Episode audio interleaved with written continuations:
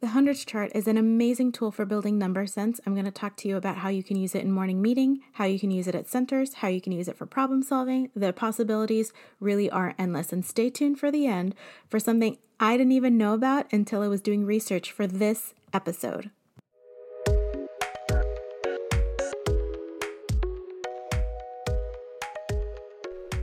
Hello, and welcome to Making Number Sense Make Sense, a podcast for elementary teachers, specifically early elementary teachers, looking to really make an impact in the number sense of their students. I'm going to start off with my hundreds chart journey. So, when I first started, I had the hundreds chart pocket chart.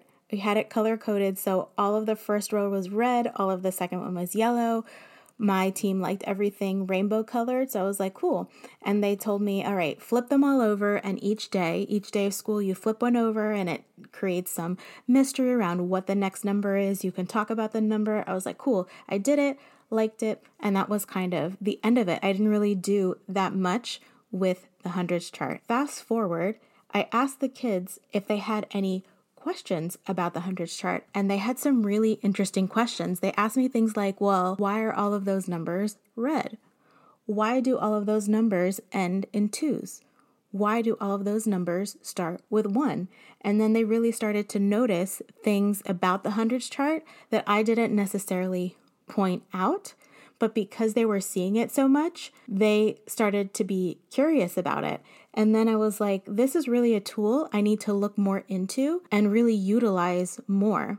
And so, in using it and counting, you know, when you're working with younger kids, like you might be working on counting to 10, working on counting to 20. And for a kid, they know that 20 is a big number because they've been working on counting to 20. That seems like a really big number. 100 seems like a huge number, but they don't necessarily understand how much bigger 100 is than 20. And that's because they don't necess- they haven't necessarily built up that relationship yet. So when they're looking at a hundreds chart and working with numbers that way, they can see how many they can physically see how many more rows it is.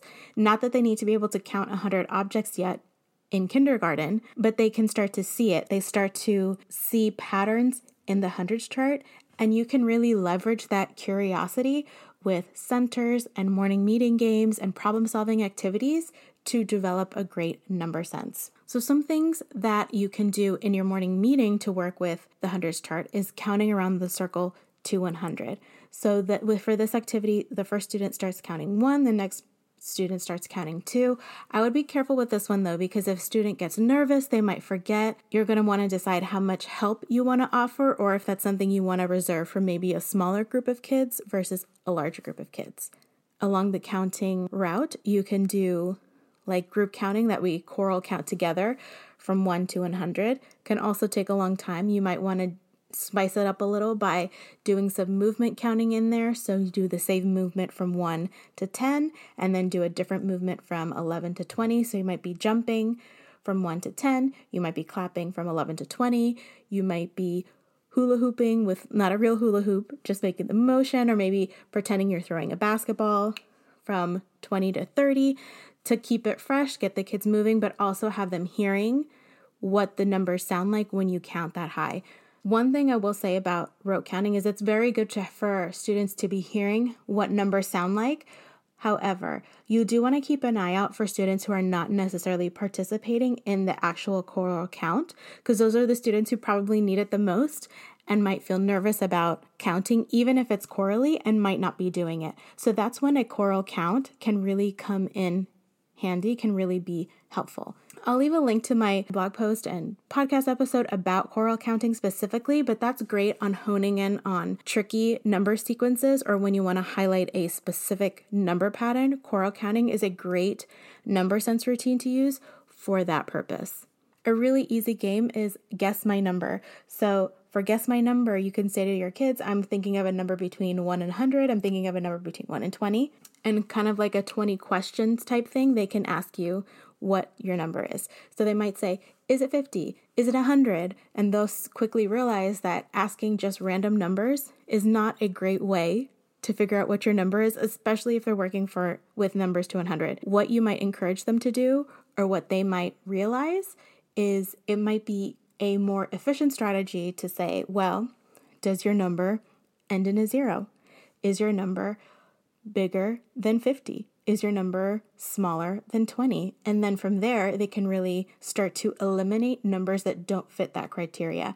And if you do have a hundreds pocket chart, you can even turn around the numbers that don't fit the criteria for them so they can start to see the numbers that are left.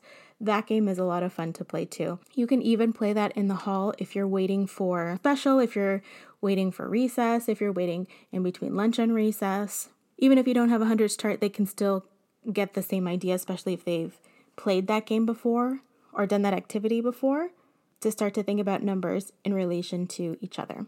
As far as problem solving with the hundreds chart, I created a a series of hundreds chart problems called the hundreds chart thief and in it there are several different thieves who steal the numbers in a different pattern. So the first one I will link below that you can get for free and in it this thief steals his numbers in a pattern that kind of looks like the 10 more 10 less and number before and after pattern. So the kids will get one or two numbers left, and then the kids have to figure out what the other missing numbers are. And that problem is already thin sliced with the other pieces of the puzzle that he's taken, and check your understanding problems already so they can try and get the numbers back that that thief has stolen. So I'll leave that link for you below. And in terms of centers and activities, there are so many things that you can do with the hundreds chart. I'm just going to give you some ideas. Hundreds chart puzzles are really simple. If you want to, you can just print out a hundreds chart and laminate it and then cut it up and have the kids put it back together. Now, the bigger the pieces, the easier it is.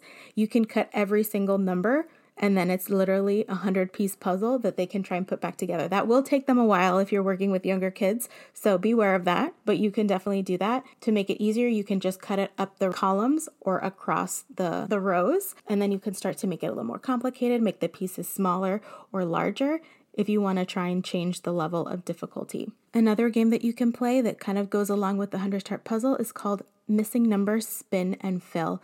And for that one, they have two spinners. They have a tens spinner and a ones spinner. So they would spin one of the tens, so say they got 50, and they would move their spinner over and spin one of the ones. So say they got 51.